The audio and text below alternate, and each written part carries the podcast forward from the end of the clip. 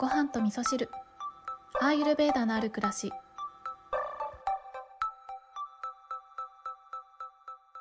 こんにちは、えー今日はお便りをご紹介しながらお話をしたいと思います。昨日のエピソードにねたくさんのコメントやメッセージをいただいたんですけど皆さんありがとうございます。あのそういろんなご意見がありましたね。全部ご紹介したいなって思うぐらいなんですけど、まあ、ちょっとそれはまた折を見てと思っているんですけど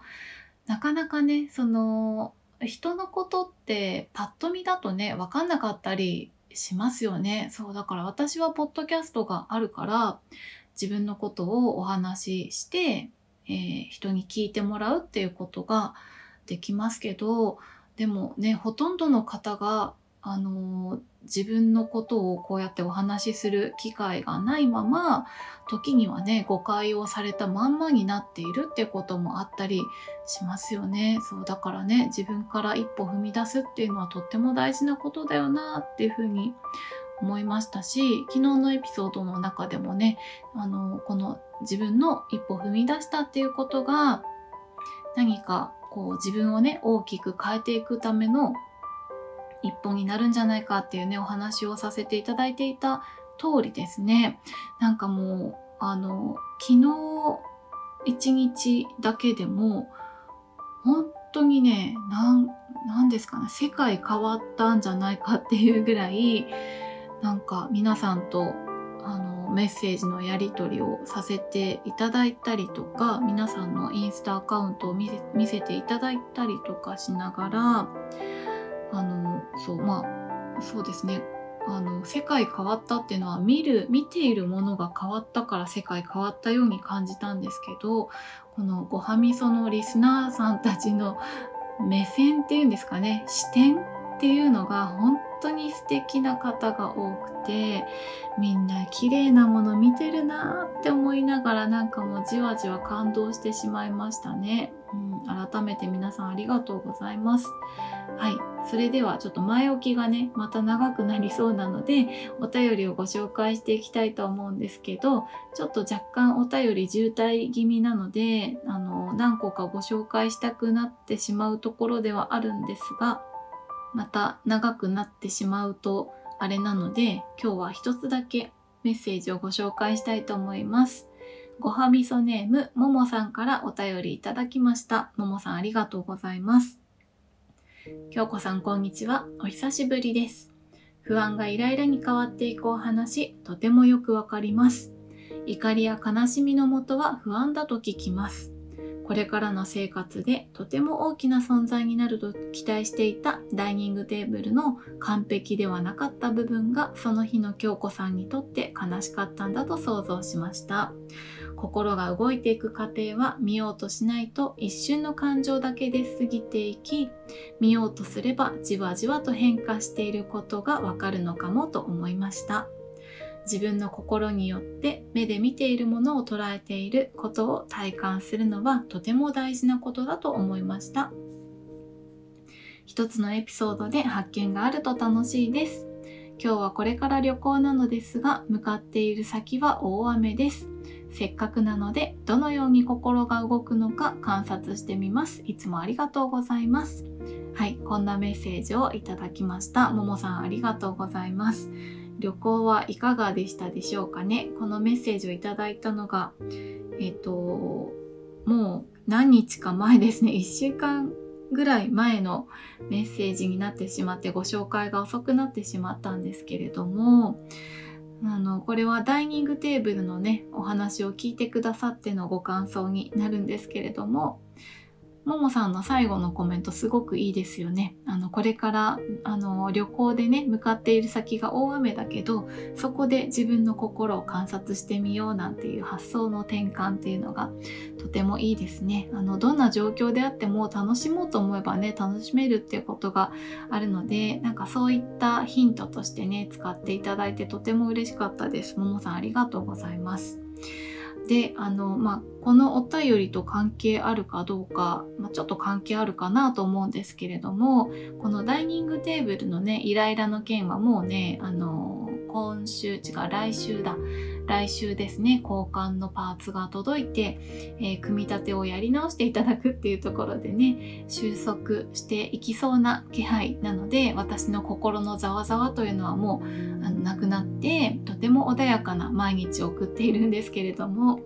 このねあのー、怒りとか不安とかそう恐怖だったりとか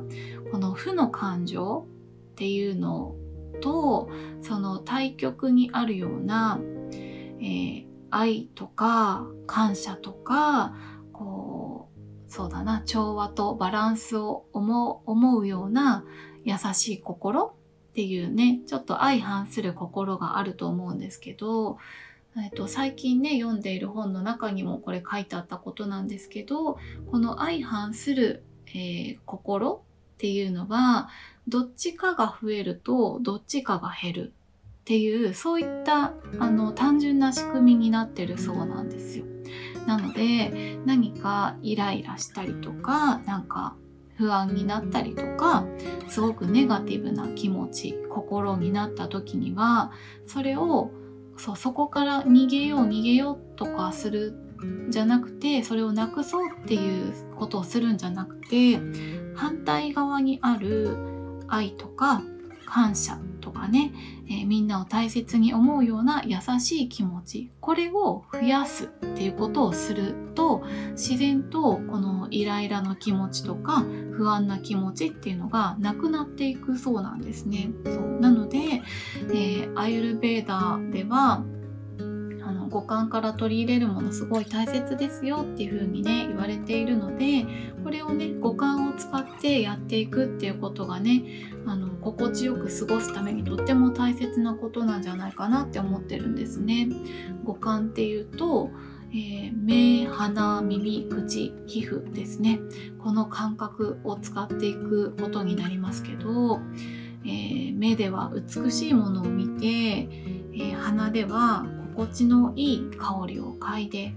えー、耳では美しい音を聞く、うん、美しい音楽を聴いたりとか優しい声を聞いたりとかこれは自分が発してる言葉もね自分が聞いてるものになるからできるだけ美しい言葉を発するようにするとか、ね、あとは皮膚の感覚で言ったら心地のいい、えー、肌触りのいいものを身にまとうとかね、えー、ちょうどいい温度調節にしておくとかね風通しのいい場所に行くとかそうやってその五感を心地いい状態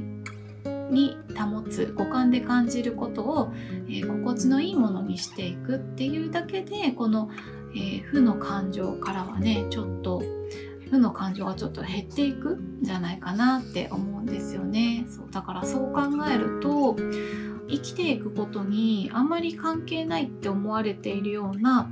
例えば私はお部屋にお花をねよく飾ったりするんですけどお花を飾ってあのめでる美しいものを見る視覚的に美しいものを見ていくとかあとはそうですねあのお香を焚いたりとかしていい香りを楽しむとかね、えー、すごくあの好きな音楽を聴く心地がいいなって思うような音楽を聴いたりとかなんかそういう一見すると生きていくのには、まあ、なくても生きていけるよねっていうものがねあると思うんですけどでも大昔からこれってすごくあの人が人らしく生きていくために自然とやってきたことだと思うんですよね。うん、人間ってあの美しいものをめでたりとか、えー、音楽を奏でたりっていうのはね本当に昔からやってきたことだと思うので人間社会をね平和に保つためにその負の感情を減らしていくために自然と人間がやってきたことなんじゃないかなってことをね考えておりました。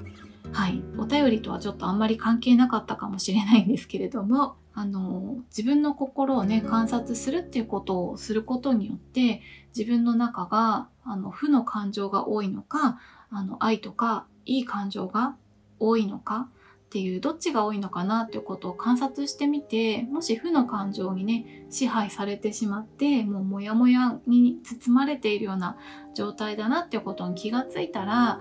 飾ってあるお花を見て綺麗だなとか今日もありがとうって思ったりするだけであのその悪い心っていうのがねちょっとずつ減っていくっていうことを知っているか知っていないかどうかでねだいぶ違うかなって思ったのでね今日はこんなお話をさせていただきました。はいももさんお便りありがとうございます。えー、明日もまたお便り紹介ができたらいいなと思っているんですけれども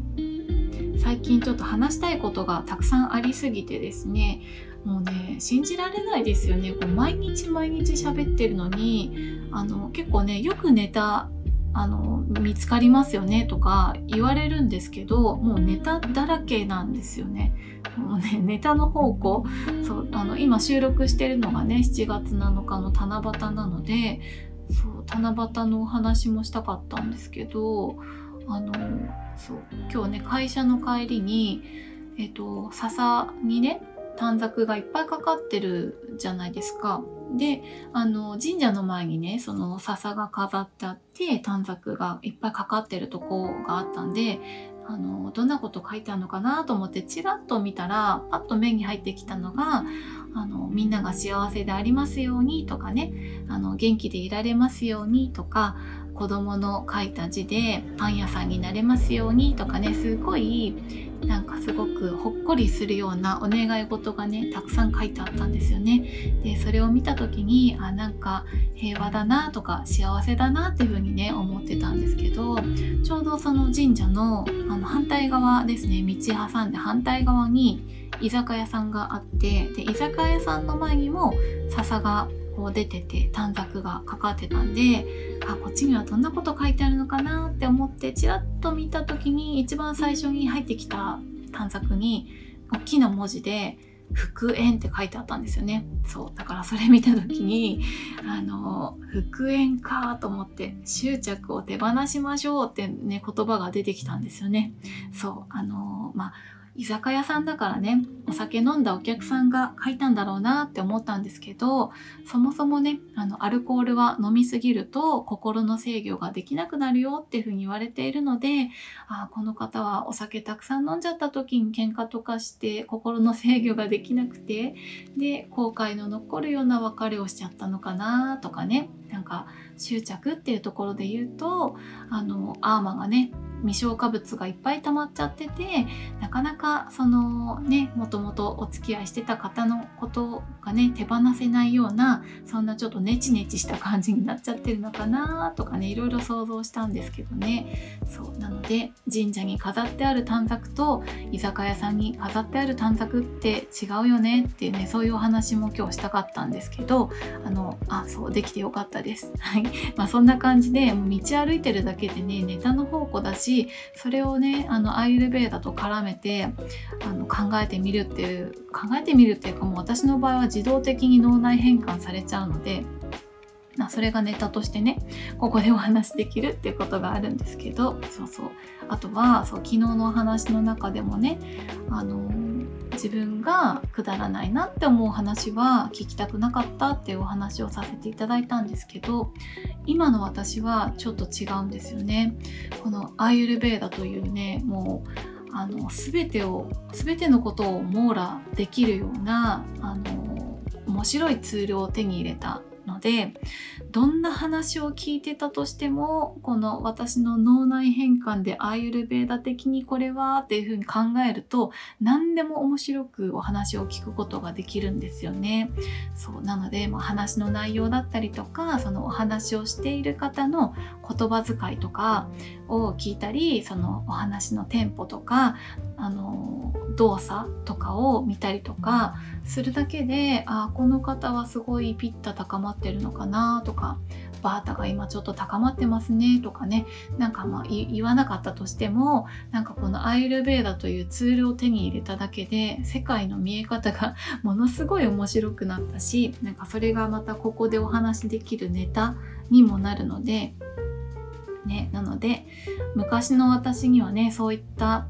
あの万能ツールがなかったのであの人との関わりっていうのがちょっと難しいなって思ってたとこはあったんですけど今はねだいぶいい感じで楽しめるようになってきました。はいちょっと長くなってきましたのでこの辺りで終わりにしようと思います。それでは皆さん今日も良い一日をお過ごしください。今日も聞いていただきましてありがとうございます。